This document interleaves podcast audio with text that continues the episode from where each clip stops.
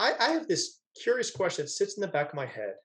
Um, a elite, if we go back to athletes, right? Where we're athletic we like to think about elite athletes or elite performers.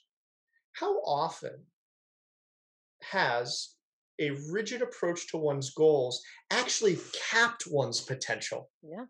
Because I, I gotta say, every now and then I'm curious. I'm like, yeah, you got there, but I think you had more in the tank, but you were rigid.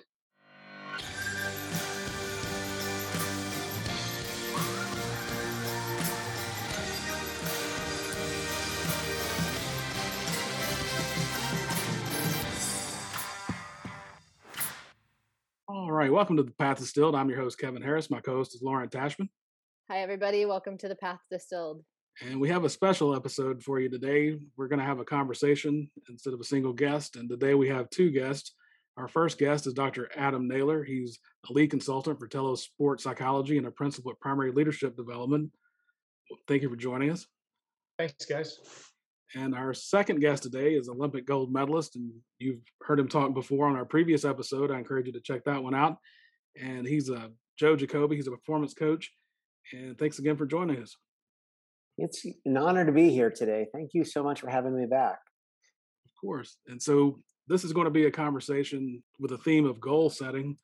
And so there's some debate on in the academic literature and as well as some the general population conversation on the importance of goals and how to get them set up for yourselves. And so we'll start with uh, our expert, uh, Lauren Tashman, and uh, the she's going to be one of the guides, and I'll be asking dumb questions throughout. So there are no such thing as dumb questions when it comes to goals.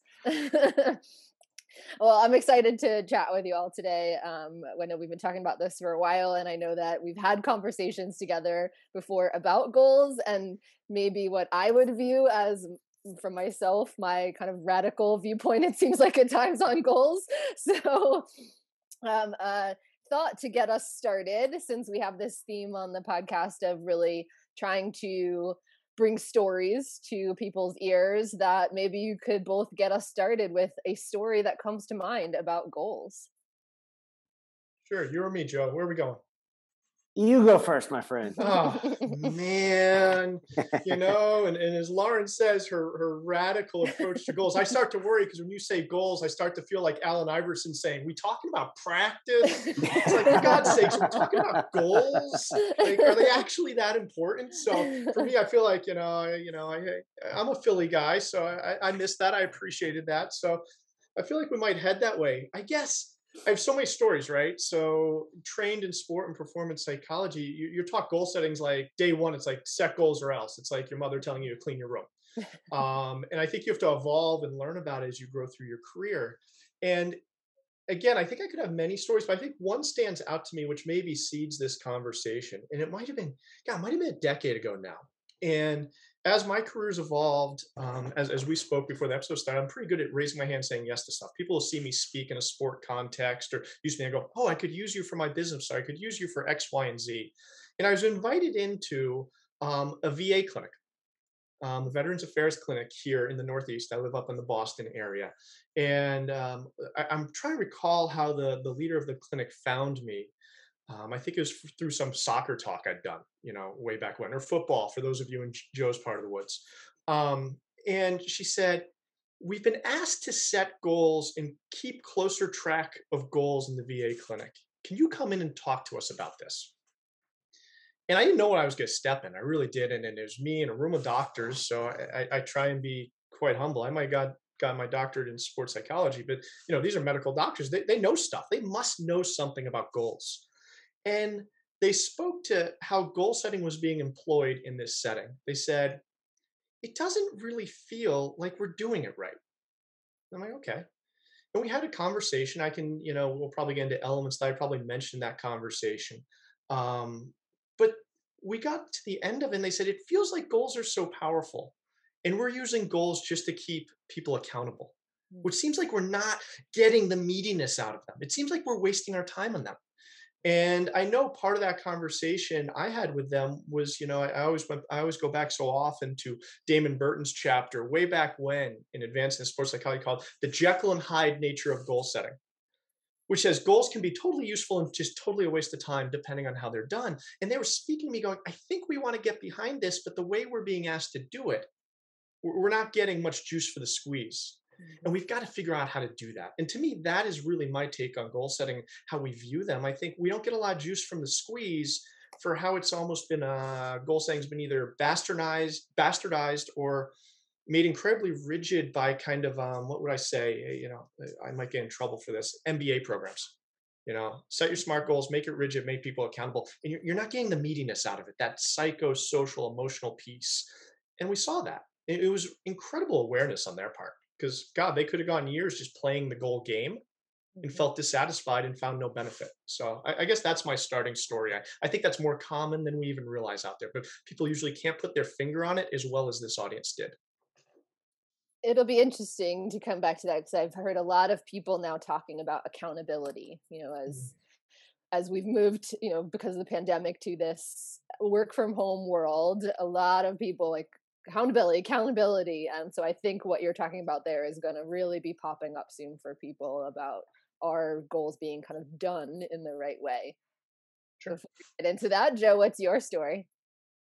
Well, eh, what I, eh, my, I guess, apprehension about goal setting really comes back. I remember going to my first workout on the Potomac River when I was 13 years old. And, and I think I've told the story on this podcast before that I wasn't just going to a workout, like I was going to a workout at one of the highest performing training environments in the history of whitewater canoeing and everyone was a world champion everyone was a world medalist and as i started to paddle with this group a little bit more eh, only there were two world champions in this group and only one of two things could happen at this workout either jon lugbill was going to kick my butt or david hearn was going to kick my butt you know and i just like who was i to set goals? Like what good was it really going to do? Like eh, I, I was not even in i mean i loved being on the water with them but like i wasn't in the same game as them and i was just I- i just at a young age i just had to figure out other reasons than just like oh i could be really good at this one day and i think that was actually really helpful and then the funny thing is is that even after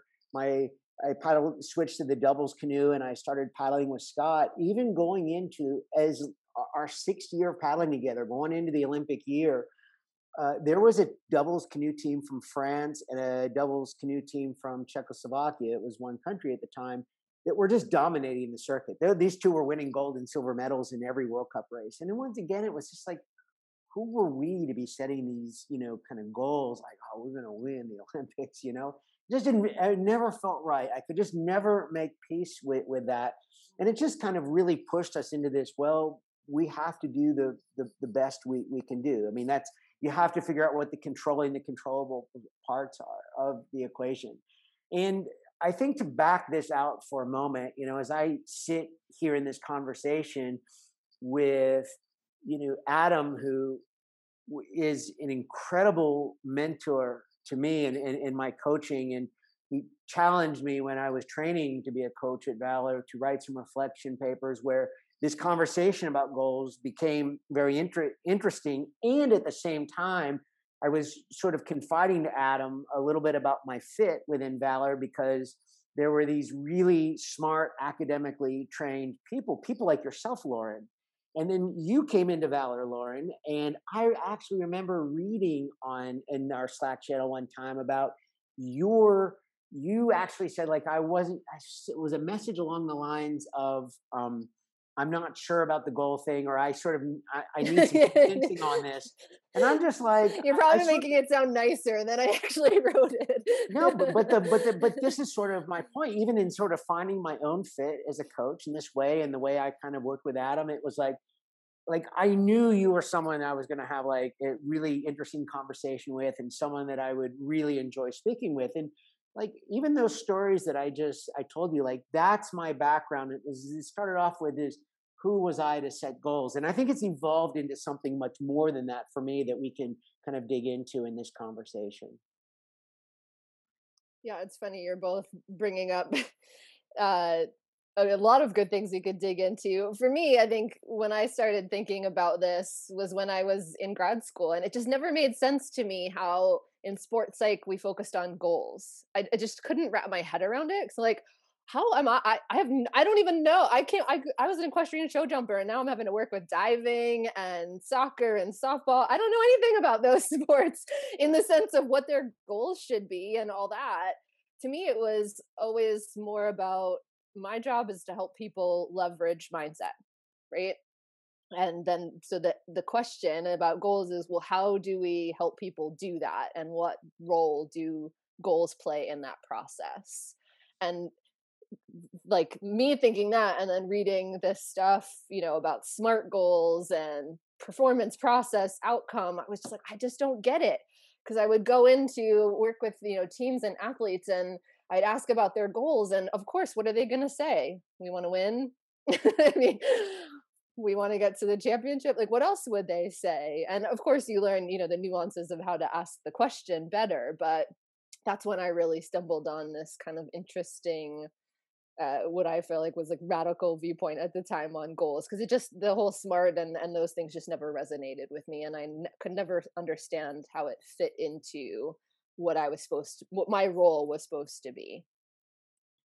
I'd have to say, from my perspective, it's almost as mind boggling not to have now, in the way you've described it, those macro goals do seem too generic to be useful, but I can't process the, uh, the idea of having, if you don't want to use the term goals, performance metrics or goalposts that you're trying to get to without specifying the steps along the way. So maybe for the listener as we move along, unpacking those subtleties might be helpful because um, if you're, you know, I guess the process goals, the outcome goals, and all those things are academic considerations, but in, in the layperson's terms, um, if I'm, you know, needing to swim a certain distance or bike a certain distance or shoot a certain number of shots, would those qualify as at least micro level goals and it could be to anyone on the panel. But um, like, how would one gauge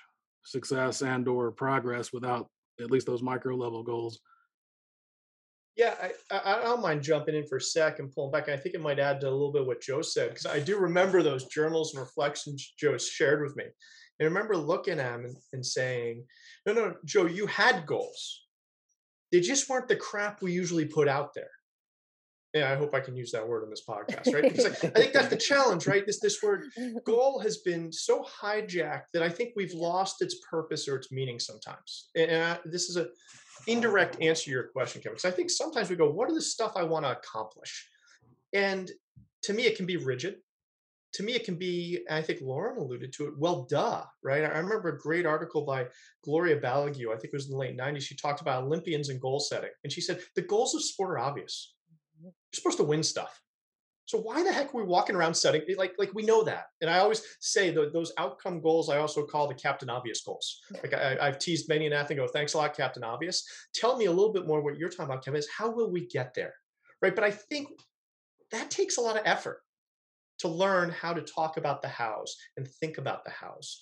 And what I think, and I'll pivot to the panel in a second. I don't want to steal all the airtime. I always pull back. I would argue I quite often do goal setting with people, but it never looks like goal setting. I can't recall last time I saved, gave someone a goal setting worksheet. Now I feel like in grad school, you, you got to give someone a goal setting worksheet. Um, and if I were to, I'd say you're supposed to stink at it the first time. You're supposed to be okay at it the second time. You're supposed to get it by the end of the year. To me, learning how to goal set is probably a year long process from what you're talking about, Kevin, because it actually is a skill and to me, I always get back to the basic essence of the skill. When I think from a mental, emotional performance standpoint, the purpose of goals at their best are to improve the quality of our focus and allow us to feel the way we want to feel.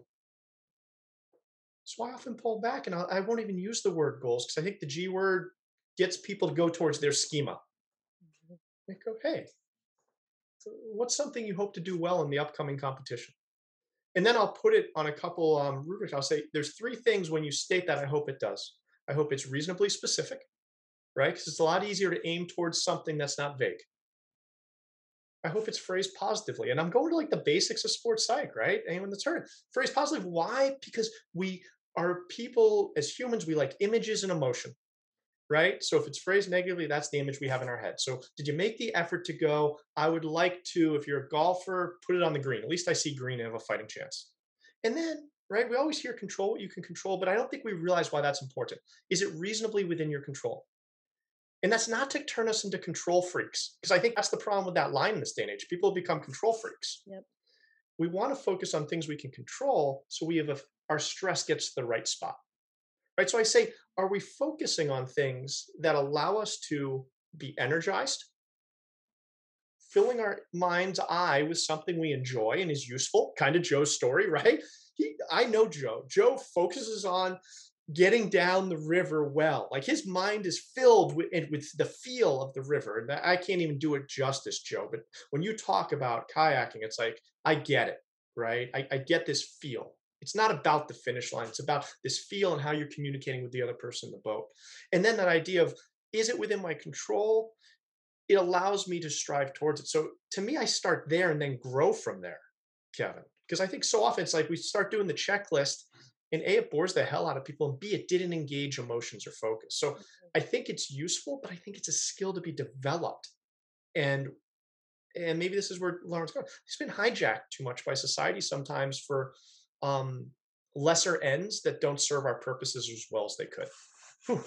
wow there we go. There's my soliloquy on where to start I, I think one of my questions, I suppose, for uh, for the three of you, I, again, I'm and I and I'm just going to put you guys in the category of having been, you know, really well studied in the area of, of sports psychology. I just sort of share these stories and experiences. I, I don't have the the academic context, but so here's my question for you that I don't think it's talked about enough. There's the goals, and then my observation there's with top performers in canoeing there's the letting go of the goals. Mm-hmm. I guess my point is I am sitting at my table here in La Seu d'Urgell, literally looking at the Olympic start line of the 1992 canoeing course. I can see it right out my window.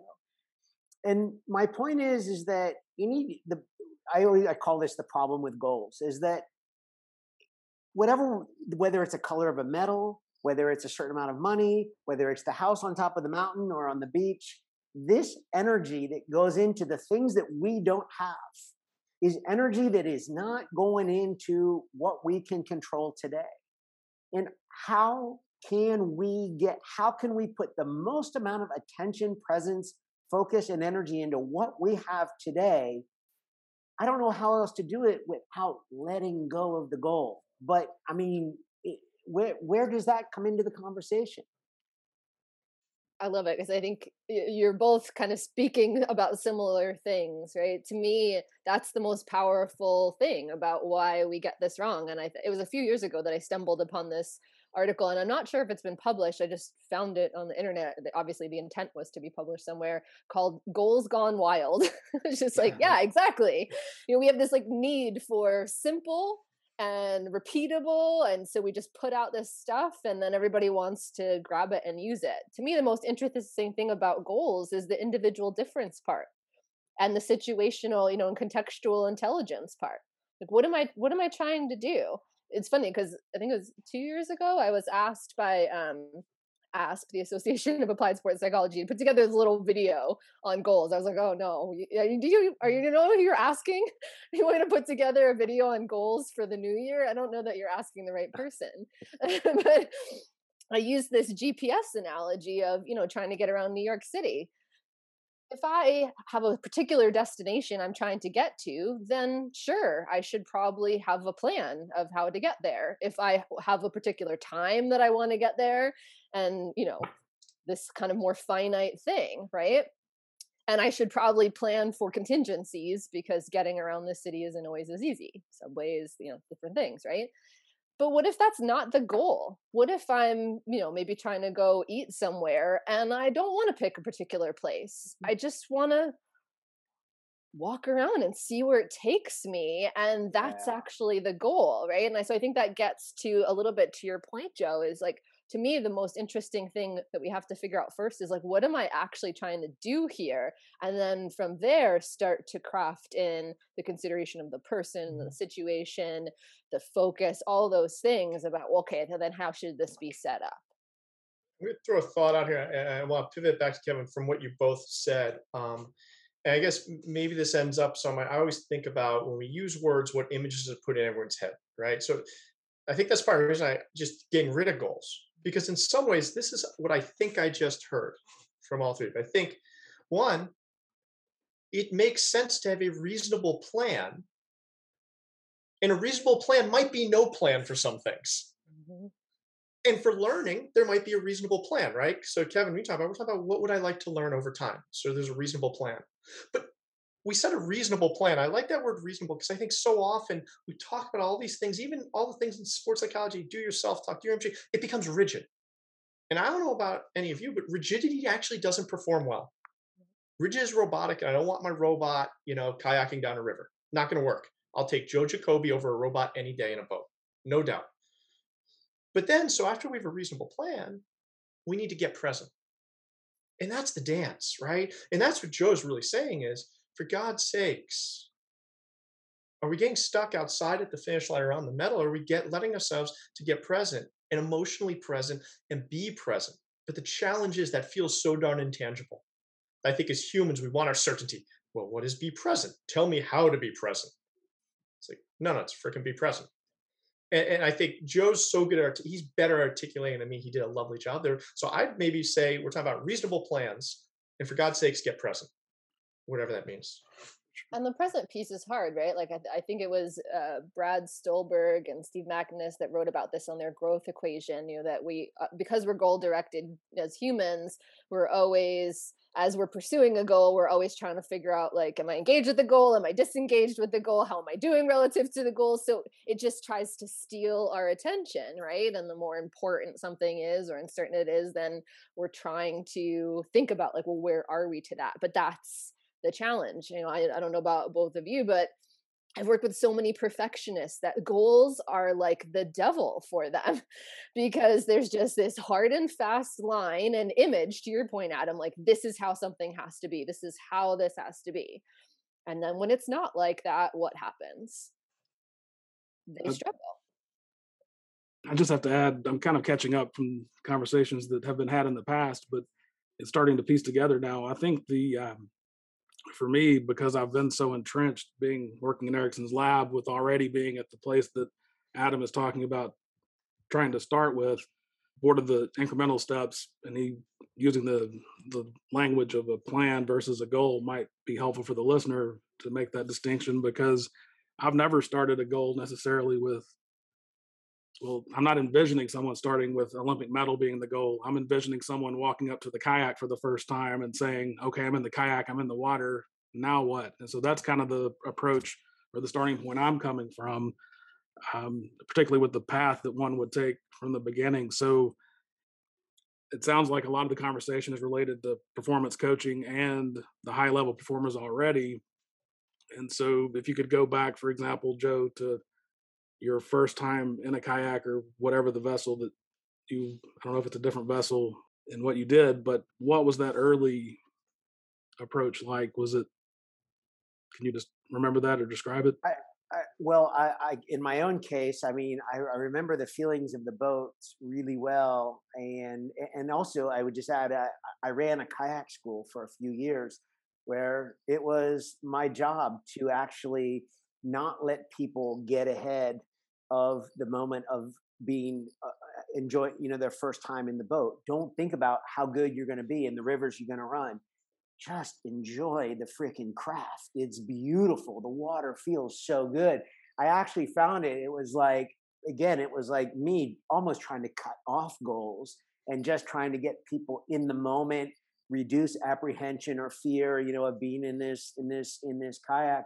And I, I you know i think it that feeling of shoving off from the riverbank your first time in a kayak and just feeling you in the water you're going to feel it one time in your life for the first time one time And I know how precious that moment is. And the better job that I do of freeing people from having any expectation of how great they're going to be down line, the more they're going to be in that moment and the more likely that they're going to come back for a second day of kayaking.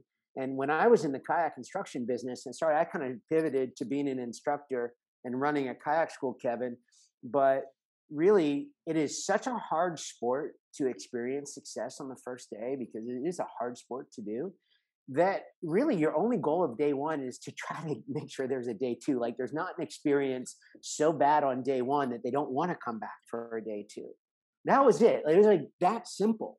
And then you start backtracking from there and you go, oh, okay, I, I don't really know if that's a, a goal, but I mean, I guess I am talking, I'm sure I'm talking about an outcome, but it is really trying to unweight people and, and get them present and, and in the moment. And um, we can talk more about this. I, I, I, there's so many parts of my life that I live like this today. I am so, I don't, I just don't measure things. I mean, you, I think most of you guys know I go for a run almost every day of the week. I haven't taken a measuring device, a phone, a watch, a heart rate monitor on a run in years. And and I mean, we haven't had the chance to really qualify for Boston, but I think I'm doing my best running of my life right now, and I measure nothing. Well, but, and that's interesting, right? Because Adam, you always talk about kind of like the dance between, right? And that's what I think we're talking about. I don't think any of us are advocating for not setting goals, right? like, but it's just about knowing which ones which ones to set and when to focus on which ones and that's one of the things that i think has really been lost from like the original goal theory like locke and latham you know talking about the do your best learning goals. There's a time and a place for that and then there's the time and the place for the performance goals and the measurement and seeing where you're at and the feedback and the progress and i think a lot of times people have just lost that the connection to that of of that flexibility but also that we can have different focuses uh, at different times.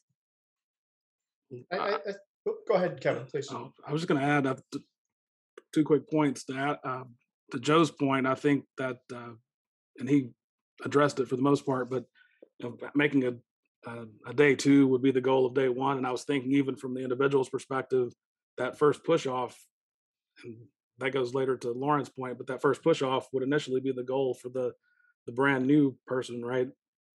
So, and I think to Lauren's point, I think this has been helpful coming at it from not having been involved in the conversations because I was almost in the same position that the listener, many of the listeners will be. And it's now clear to me that it's, it's more, it sounds like the conversation is more, which we've already alluded to, the bastardization of the term than it is the goals themselves being bad because um, anyone that's and I maybe even macro and micro goals or plan of action would be useful in the sense that Adam's using. But um, and this isn't just for theater. This is uh, actually I was trying to get my head around why this didn't make sense, almost to the level that uh, like saying that I'm not going to have goals. Absolutely, I can't wrap my head around having at least the parts that we're calling process or the micro level goals. I think it's the macro level goals that to be problematic and not deviating from them once they start. It also sounds like it's potentially problematic. Okay, we got a lot to unpack here. So, now, so, much. so much. Yeah. So like much. I had so Lauren and then Kevin just threw some great stuff. I'm always on Joe here. So much. So I, I guess I'm going to throw a couple thoughts. I think off of what Lauren said might relate even to what Kevin just said there a little bit. So I do, Kevin, uh, Lauren, you say we kind of maybe drift away from that original research. say I'll, I'll, give a yes, maybe, right? Because I think there's human nature. Use the word that really caught my attention is we like certainty because it gives us comfort. Mm-hmm. I, can tell you, you're going in. All of you know me a little bit. Like, yeah, I'm on Twitter and stuff. I, I'm not super active because I don't like the fluff. But someone baited me into going five words on mental performance. And I actually wrote this last year. I'm still happy with it. I've shared it with so many audiences. They're like, oh, I guess that's right. Certainty is uncertain. Practice poise right? Mm. So sometimes we use our goals to give ourselves this certainty and to be able to tell our friends, this is what I'm striving for. And it's just a, a waste. So I think there's the human nature of certainty feels comfortable. If I can sketch it out, I'll get it. I got this clear path, which I think we should be careful. with. But we also have to talk about this idea of assessment, right? And assessment makes sense, right? Feedback makes sense. I think it's fair to say we're in a moment in time that it's gone overboard right? We can measure everything under the sun, right? And, and this is, I, I, hope people continue to create really cool products that help us thrive. I, I, I hope we can bear, but like Joe gave the great example there. If I want to measure what I'm doing and compare myself to others all day long, there's an app for that. And someone's telling me that's the way to go about it. Because if you don't go about it that way, you're not using technology right. You're not using technology right, so you're not using the app. And for God's sakes, it's it's like it makes your head spin. So we've almost gotten this this moment of analytics, which to me, on some ends, and we have a whole other conversation, is really cool if done really well. But I think it gets everyone to go down that rabbit hole, right? Joe's a runner, you know. So like, how many runners are monitoring every single thing they did? I had a client yesterday that she, she's wonderful. She got to a wonderful stage of her career. She used to hop on a, you know, I think it was Peloton, Soul Cycle. I'm trying not to promote any one brand, but she was like, I'd get on and I'd have to win. And that made me feel great. I have to win. I have to do the right time. And, and she said, and I think part of it's pandemic stress has her like trying to see the world differently. She said, I'll tell you, Adam, in the last two or three months, I go for a run, and the goal is to run and have a laugh. I hop on my Peloton, I put on the instructor that makes me laugh. And some days I crush it, and some days I laugh. And I was like, like it was like mic drop. Like we got it now yeah. right? We're not becoming victims or or um robots of our goals that get in our way. She's like i want to get out every day and have a laugh. To me that's a goal. Mm-hmm. but it just doesn't feel like a socially acceptable goal in some ways. I, I i like that a lot adam and and by the way you know i i sometimes i sort of feel that kind of where i live and sort of the way i've set up my life it's a bit it's sort of on the extreme side of a lot of people who are focused on on advancement and performance goals and things like that. But I do say that I kind of live my life a little bit like an experiment where I hope to take little pieces out that can help people. So if I run six, you know, five, six, seven days a week without measuring something, when I transfer this to a corporate client, like we've all had sales and technology leaders who have a dashboard on their computer that's giving them metrics related mm-hmm. to goals all the time. And my only question to them is if you, you know you you're in the office five days a week you're probably at the computer a little bit more but your people are selling or at least your team is selling for you five days a week. Mm-hmm. if you're looking at that dashboard five days a week just tell me if you took a half day out and you could make that dashboard go away and actually just turn the computer like what would you do with that time?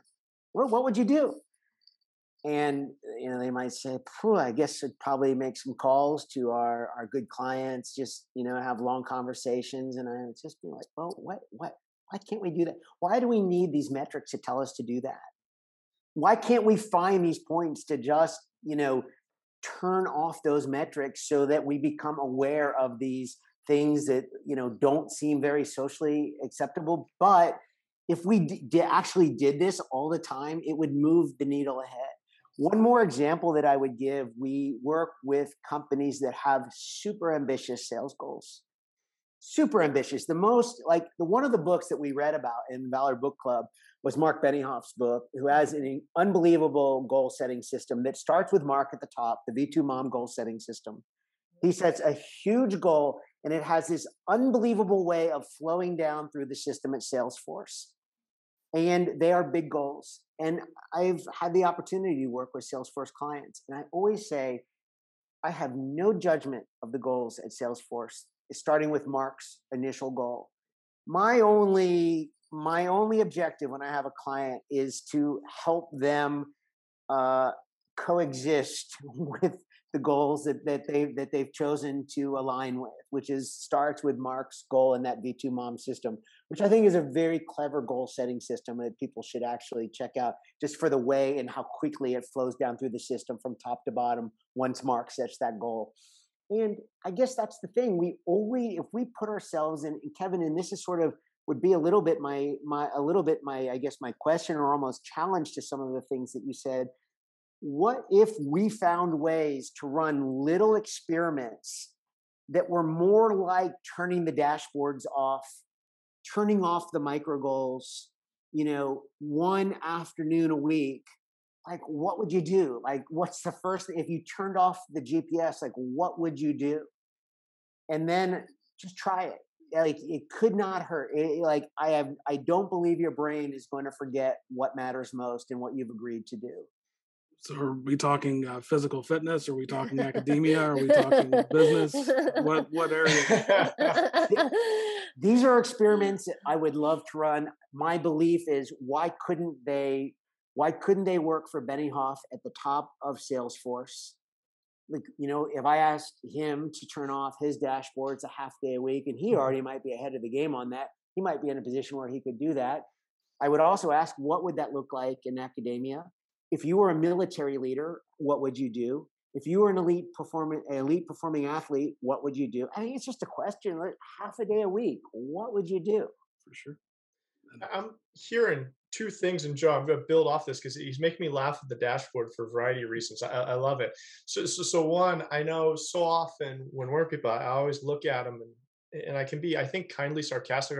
I think you got relationship issues. And in this instance, I go, I think you got relationship issues with your goals. And I think a lot of people do, right? They set their goals, they stare at it, it stresses them out all year, and they always hit it. I'm like, for God's sakes, that was a lot of stress for always hitting a goal, right? Like that's a relationship issue to me. So I think Joe's saying one thing. However, one anyone listening to this podcast chooses to set goals, let's double check how you carry that relationship. Mhm. Because to me, that feels really important for human being and human thriving. And you got me laughing on the dashboard thing because part of me thinks as high performers actually, and I'm going to float this idea as an idea out there for everyone, actually kind of shed their goals. And I say this because it was three years ago. I had a gentleman that was doing the dashboard thing. It was so funny. And, I, and Joe and I, there's a reason I, I appreciate Joe so much, just beyond just being a wonderful human. I think we share some philosophies. You know, I don't know, maybe we, we were separated at birth a long time ago or something. but and, and I was telling this client, he said, "Hey, I got my goals on my screen," and he didn't have to. It wasn't like Salesforce. It was just I keep it there to make sure my pipeline's good. I said, "What if you got that off your home screen?" He goes, "I think everything would be okay." So he took it off the home screen, took it off, continued to thrive, and continued to good do good stuff. But it's funny. I just talked to him a week ago, so now I've known him for three years. We we touched base, and he had himself all tangled up because he was like, "What's my next role in this company?" I'm like, "I think you replaced your dashboard for your next role all of a sudden." and he started laughing. He's like, "God, that has been staring me in the face for months." I'm like, "It feels like you put it on your computer screen." He goes, "I think I maybe have to shed what's my next role and get back to doing curious creative work." And that's how I love to thrive, and that's how the next role shows up and it's funny, right? Just I, I think maybe we're shedding what's society sounds so grand and dramatic. We're shedding what we think are supposed to be our goals and replacing them with this more curiosity approach, this curious approach, and this, hey, what do I want to attack now? Right? It, it lacks the rigidity. So relationship issues and shedding goals. So I'm stealing from Joe today. I think the rigidity certainly is a kind of key theme, right, that keeps coming up as we're talking. But what you were just talking about there, I agree. I think a lot of times goals become this thing that we're just chasing, right? And and we're socialized that way, right? Like as soon as you get into school, it's like, okay, well, you got to get this grade and get to the next grade and then the next, and then where are you going to college, and then what are you doing for a living? And you're just, and in sport, it's the same thing, right? Developing, fun, you know, beating this mm-hmm. time, all that. So I think we just get into this process of like having we don't realize that oh, as humans we always have stuff that we're looking for in front of us and that can be just enjoyment right? I just want to enjoy the day or it can be something more targeted right and something specific we're going after. But when we find ourselves trying to chase that i think then we we get used by our goals right? And it just has an impact that isn't going to be helpful for us. And kev i know you're thinking like deliberate practice unders right like how No, how do we make sure that we're like going after you know striving for something Well, you can wipe that off the slate, but I do have a question about the uh, if you're targeting you. I forgot the phrasing you used. It was targeting something you're uh, approaching or chasing. With semantically, how does that differ from a goal? And what is the replacement if you're allowing your like? I'm not saying there's a problem necessarily with taking that approach. I just don't understand how it works So for the professional athlete that's taking the approach of Joe and just not taking metrics or the academic. If I don't meet the tenure requirements, I'm not in the job anymore. Or personally, if I want to incur or develop savings if i i'm i know personally if i'm not actively doing certain things nothing will be saved so i'm just curious as what the actual real world replacement would be for this idea. I, I i'm so sorry to interrupt but why my i guess my question is how is it helping you to focus on on the tenure thing? Like i mean are you i mean are you going to forget that i mean I, I, mean i say that so respectfully kevin but or not... the or saving the money. I mean are you i mean are you going to go out and start spending it all? I mean I, I i i'm just you know this is this is my point. I think where are we willing to actually run exper like the smallest experiments like I, I don't i'm not saying start like get rid of all your metrics like the way i do with running and you can be sure the reason I run the way I do today is because there was a time in my life where, oh my gosh, it was the opposite, where I measured everything. And I went extreme the other side. And now it's just in that, in, and actually in your question, what is that smallest step that you could take that would like let go of that where you, you know, you could actually trust that uh, not thinking about that tenure piece or not thinking about that savings piece or um, that actually might actually help put you in a better position of flow or in a better position of performance or uh, that might actually move you forward anyway. Go ahead, Lauren. Well, I think this goes back to, to Adam's point about your relationship with your goals, right? Because uh, that really indicates what impact they're going to have on you, right? Whether it's on your focus, on your stress, and it really goes back to that human nature point. Is it a threat that you're like trying to make sure you don't lose, you know, this opportunity, right? Or is it a challenge that you're trying to go after something and approach something? And we know that there are differences in how we show up and how we will perform and what how we will grow and learn and all these things depending on that relationship and the impact of the mindset we have about what we're trying to do and why we're trying to do it. So to yeah i don't know if your experience on the tenure track I'm, adam were you on the tenure track at one point? No i was not no i'm I'm my hands dirty in the applied world. You know, I watched the tenure track. Sounds lovely though. You know, if someone would give me tenure in any of my jobs, my stress would go down some days. But I'm told I'm not supposed to stress because I keep collecting jobs. Um, yeah, well, it's uh, it's potentially more stressful before you get it because mm-hmm. it's a applying for your same job every year. But it's uh, but that's why I would have a hard time. You have to, and maybe that's just the the gist of it. Maybe it's someone is to borrow your term has a different relationship with the goals but um, it, it, it, seems impossible to be on a tenure track without having by this point in my by this point in the year i will have this done i will have that point or even working on a dissertation if i don't do 12 pages a day of writing there's no way i'll finish by the deadline. It just are those goals that would also be antithetical to the sorry that's all right i think i'm going to try and throw a thought out here right? Like i while it sounds so dramatic, I, I, feel like Lauren and Joe have sounded dramatic today. Lauren's radical, and Joe is like living this completely carefree goal life where he has no no carries no responsibilities and just floats around like some sort of hippie that doesn't care. Neither one of those are true. I don't think Lauren's nearly as radical, and Joe is actually a responsible adult. Let's just be honest here. Let's start there. Um, I think it's it's just probably the semantics of goals, right? It, it's that word that gets us in trouble. I will go back to relationship, but to nudge the conversation further, and I'm dreading throwing this word out there. There's another word that can make me batty these days. It's process. Hmm. For God's sakes, everyone says focus on the process. But guess what? Whenever anyone focuses on the process, they're actually talking about the outcomes. If you listen to them closely. But I think really what Joe is talking about, what I think I'm talking about, I think Lauren's talking about, I think what you're talking about, Kevin, is actually understanding that the process is a goal right? So you said something that's near and dear to my heart, right? Like saving. You know, I am, I care. I want to be able to retire. I want to make sure, you know, my daughter is well taken care of and we, we live a nice life, right? And and I hope this doesn't, and I might over tilt on that sometimes. So I'm like, I actually don't have an exact dollar number in mind because I, I, don't know what that is. I might ask a financial planner and someone will say it's high, someone will say it's low, but I do know again, I, you know, I, I run my own businesses, so I'm responsible for my retirement. It's like third Thursday every month gets that amount of money. That's a goal, but it's what I do, right? It's, it's a doing. To yeah. me, it's noticing the doing, leaning into the doing, and loving the doing, for lack of a better word. And I know that sounds hokey, but it's like on the tenure mm-hmm. process, you you can't control what gets published. You can give it a pretty good fighting chance, and maybe you can find a journal that's a little bit weaker. That's like, oh, I can sneak that one in there.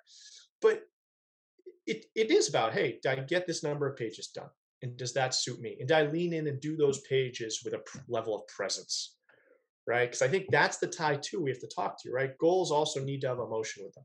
Yeah. And I think that's when Joe talks about being present, it's being emotionally there, right? That's a goal. Push off the dock and check things out to me that's a goal but sometimes we forget that that's actually a goal to allow ourselves to let go and lean in. So yeah it's a, it's a quick thought there. Yeah I said process. Ugh. Ugh. No, but I think to tie the two, what you're both saying. So you were just talking about the doing, Adam. I think uh, Joe, what you talk about is like the being. Like, who do you want to be, and what do you want it to be like as you're going through this? And I think those are just the things that we forget about when we have these pressures, or when goals turned into pressures and expectations. We lose that focus of like, yeah, but what do I have to do? Like, I remember when I when I first moved here to just try and be a consultant in New York City like a crazy person. you know, I uh, would I obviously had to be very considerate of finances and worried about that and would shift into the pressure of that. And I remember I was just focusing on the doing. Like I would have these like zero dollar weeks. Literally, like, can I just have you know four or five days where i'm not spending money that's that's my goal right mm. now to be in a good financial position i have a several as many as i can zero dollar days in a week that was the goal right because it's something that i can do rather than focusing on this big thing that turns into you know what i have to do and this pressure of it right I'm going to throw a wild question out there. Maybe I, I'm not, I don't know if I'm supposed to be the questioner. I think that's Lauren job. But I'm going to throw a question out Please there. Do and to, to keep this nudging because I think we've circled around some good stuff. I, I have this curious question that sits in the back of my head. Um, a elite, if we go back to athletes, right? Where we're athletic we like to think about elite athletes or elite performers. How often has a rigid approach to one's goals actually capped one's potential? Yeah because I, I, gotta say, every now and then I'm curious. I'm like, yeah, you got there, but I think you had more in the tank, but you were rigid, and you got so married to that, it caught you up and stuff. I'm like, you actually put a ceiling on by the way you carried your goals, rather than in some ways what Joe's saying opened up a world of potential. And again, I know we're talking nuances, right? It's like you know, and some folks, it's like, yeah, you gritted your way to the gold medal. Maybe you could have gotten the gold medal even more joyously. I like, it's like, for God's sakes, right? We're talking millionaires and billionaires in the sporting world, right? Of how they win. But I, I, I get concerned about how we carry goals as a capping of potential sometimes. And that seems ridiculous. It seems unfortunate. I also think we lose sight of the individual differences, right? Like uh, m- many, I think less people are familiar with the idea of goal styles and that article that was written mm-hmm. several years ago proposing a model about that we have different styles and different orientations and you know self-esteem all these things tie in so that's what i'm always interested about too is like what what brand what version of goals is right for you at what time for what reason right? And so that's where i think uh, to me it, it ties back to you know the the focus of our podcast kevin and coming from anders is like anders was focused on deliberate practice and trying to get to excellence and what do we have to do to try and become expert at something right? And so okay so what do we have to understand about what goals might look like as we're trying to build something and whether that's something specific and tangible or something more you know some adaptive expertise that might look a little bit different. Um, but adam as you were just talking about once you get to a particular level it's that old adage right? What got you here won't get you there. So now what do we focus on? Might be an odd time to bring this up but i'm actually on the same page as everyone. It was the my hang up apparently I feel very comforted comforted now. But my uh, my how happy we comforted on, Kevin. Was that the goal of that was the goal. So we, we need a good hug, Kevin. Poor Kevin has come into a, socially a, a long conversation. But I think um, as being in the shoes of the listener, it would have been confusing had we not gotten to the, at least in my mind, to the point where we called all of those things goals with the acknowledgement or the asterisk that we're asterisk that we're treating it differently for the conversation that's been having been had. And so I think now that whatever language we use for those smaller scale steps, I agree that one should not not corner the, put themselves in a corner by setting too rigid of a goal. I think they should develop the skill that they now know better to assess you know individual differences that lauren is talking about or this is not working for me and because i shouldn't bang my head against the wall for 10 additional months because i thought i should do this i should actually have the skills to step back and say what works better or be in the moment uh, but that might be you know to me it's it didn't register in my mind to saying that the not spending money this week is not a goal. Uh, we can agree that we can use a different word, but to, originally the listener would have been confused that that was what we're saying was the goal setting is not just the gold medal or the ultimate end goal. I think is what needed clarification in my mind to be comfortable.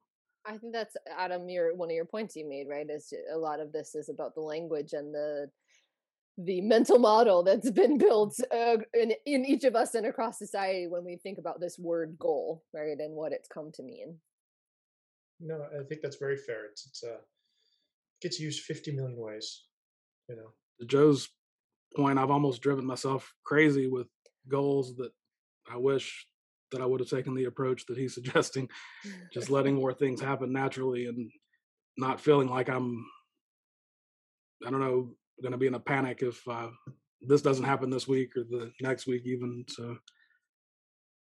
Well, i think it's admirable and a good suggestion to take these uh, these steps you know kevin it, it, it's interesting and and I, I think that you also know from our first conversation you know i'm heavily influenced by my surroundings here in the Catalan Pyrenees and these words simple, slower, and less that is really a way of life where where I, I live here. And I have this conversation with coaching clients uh, that I, I, always make the acknowledgement that, it, that you know I, I have no aspirations to manage a team or to lead, grow a company or do any of those things. And and, and I say to these people who have those responsibilities, I am so much less than you on this point. But then I think as we sort of build the the trust in this kind of coaching relationship, that I think sometimes I almost feel a little bit like that I represent a little bit of their the white space in their life to step back and think about it that way. That it kind of it sort of hit me in the last um, you know working with a lot of sales and technology clients since December and January and just the just the, the goals that are around them at these sales and technology companies really big ambitious goals and their coexistence with them and, and how to get where they want and how can we really figure out what those tiny little experiments look like. Again i'm not trying to get them to live like the way we live here in the catalan pyrenees not a way of life but what does it look like to reflect to uh, use that simple, slower, and less way of life we have here as a point of reflection through the problems and the opportunities that you're looking at in your life. And I can also say that even if you have aspirations to perform really well, like at the Olympic level or at a sales and technology level, that I mean, I do know that even improving technique, practicing deliberately, is not just you know learning technique at fast race pace. It is going re- moving um, a, a, canoe and kayak paddle motion really really slowly through the water so that you intuitively understand how a paddle move, moves through the water.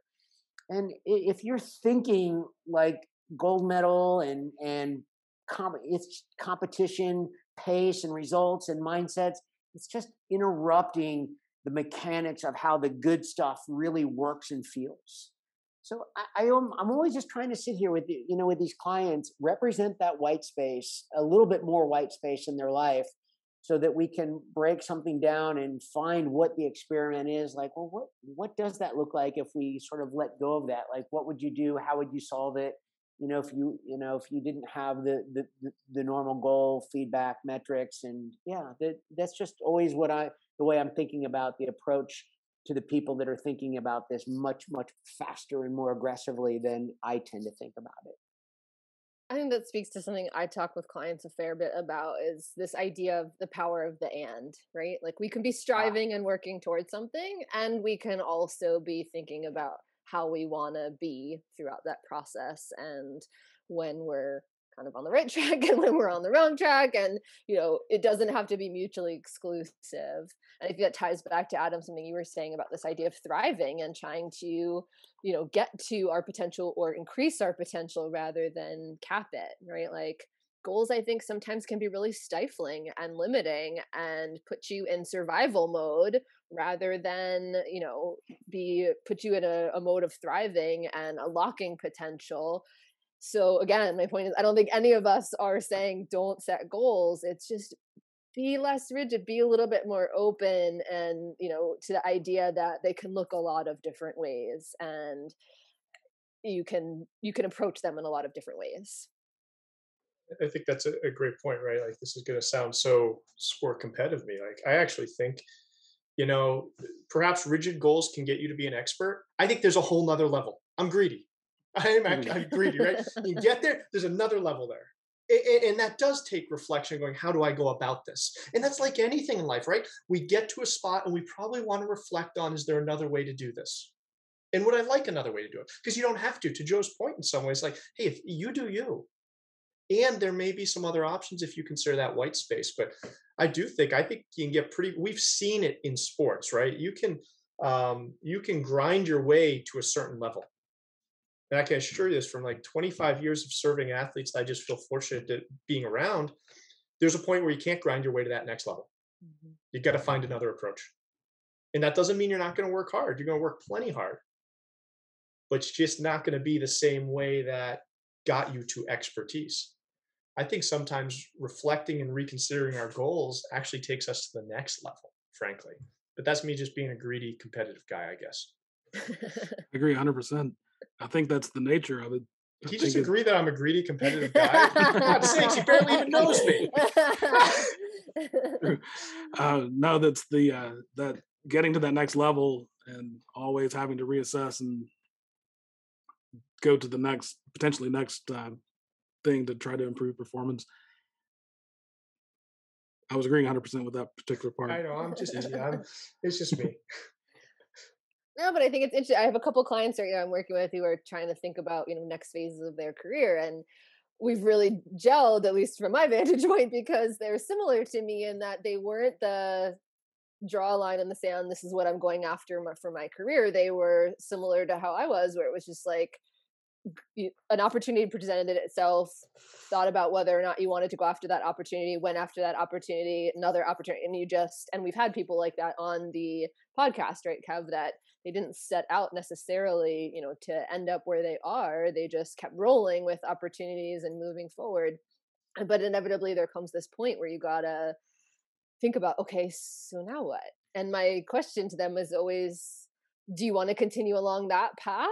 Like is that what you want or need now? Do you want or need to change right? Like there's no there's no formula that we're trying to get to. It's trying to figure out like what do you want and need and what's going to help you get there. To me that alludes to or ties back to joe's point about and i guess both uh, adam and joe's point about being in the moment and kind of just taking it more slowly and a lot of those cases the folks were just ended up focusing on what they were doing decided they were just only going to focus on what they were doing and that's when the opportunities actually started to expand. So i think joe was alluding to that earlier in the sense that if you remove all the other baggage and just focus on what it is that you quote love in their cases then that actually improved performance to the degree that they weren't getting when they were actually maybe setting up some parameters around themselves. So yeah. You, know, Kevin, I would say I, I, think about this sometimes that you know that I think to Adam's point that I don't want it to come across that like there there's not a place for goals as much as a place to let go of goals. But you know, I, I think about the way I've been kind of um, doing my morning routine now for a lot of years. I've been doing it for a lot of years a certain way. And I think a little bit sometimes about like why why I do it, why I get out of bed. And, and I go through the pretty elaborate routine that takes a while. I mean, it, I have a certain way that, that I do things. And, and of course, you know, it has to be about things that, about the way I feel and the way I want to feel. Those are sort of the controlling the controllable parts. And then there are relationship parts of it too that there are moments that I want to experience with other people who mean a great deal to me and kind of putting myself in the best position to do that but it's almost that it's not like I have to think about that or I have I don't have to like pin a picture of that up on the mirror or words, you know, to do it. Um, it is it, I, it's just ultimately there are things about the way I kind of organize my first couple. It ends up being the first couple hours of the day that that's more more time than a lot of people have to invest in this kind of thing. Things like you know meditation and journaling and going for a run and doing some yoga. You know, it, it it's pretty elaborate, but at the end of the day, that um, the way I do those things, it is um, I, they're not like it's not exactly like checking boxes either. And when I do go for the run, I'm listening to my body. I'm listening to nature. I, I and I, I, I know I'm. I, I can just tell just by the way I end up thinking about the times of my day where I want to be in, in, in good mindset, good like a like this was one of these parts of my day where I wanted to bring my best for, foot forward. But I knew that there were parts of the day that I had to really come down see if I wanted to be up, you know, for this conversation and and do that. And I don't know, it just still never feels really like like goals to me. I mean, so much of it is so unstructured and just feeling i guess at the end of the day the last time i was in the united states the last time i was in the us i was actually with adam um, right. we were we were doing a valor professional day in uh, june of 2019 and adam did a uh, did a, uh, a talk around valor's core competencies it was called uh, from awareness to optimism and you know I, this made so much sense to me that so much of what we're talking about starts with awareness. Like everyone wants to like debate, like where does all this start? And it really does start the moment you become aware. And I would only sort of say that somewhere that if you, I think as humans, if we can move that moment that we become aware, very aligned with a form of being gentle and kind with ourselves, this process becomes a whole lot more enjoyable and a lot easier to manage. Well said. Perfectly said. so it's like a mic drop right there. I know. I do want to throw one more question out there, and we can edit it out if you uh, don't want to answer it. But what is the Joe and Adam? What are your takes on those, particularly for youth af- athletes? Those uh, drill type camps. What do you think about those, and how does it fit into your outlook? Adam, yeah, he leaned to me. Um, I, I think enthusiasm should lead the way, and that's enthusiasm of the kid, not the parent or the system around it. Um, I think there's no need to ever overdo them. And I think an adult should be careful letting their child overdo them for mental and physical reasons, right? Um, I think when I think developmentally about goals and learning and development, I always feel like and again, it might, I don't know where it fits in this conversation perfectly, but a childlike approach to performance is gold. And I fear when we start to knock that out of people because it does happen, right? But we don't want that to happen too quickly, right? I, I even, with my elite athletes, it's like play like a child, prepare like a professional. And I fear some of these rigid camps are having someone act like a professional and who do I get ahead of and why do I get ahead? Am I good enough? Right? Joe talks about the idea of self forgiveness, right? It becomes this judgy junk as opposed to am I curious, exploring, and playing? And I can assure you, the best athletes I've worked with, that's how they've gotten to where they're at by being curious, playful, and exploring.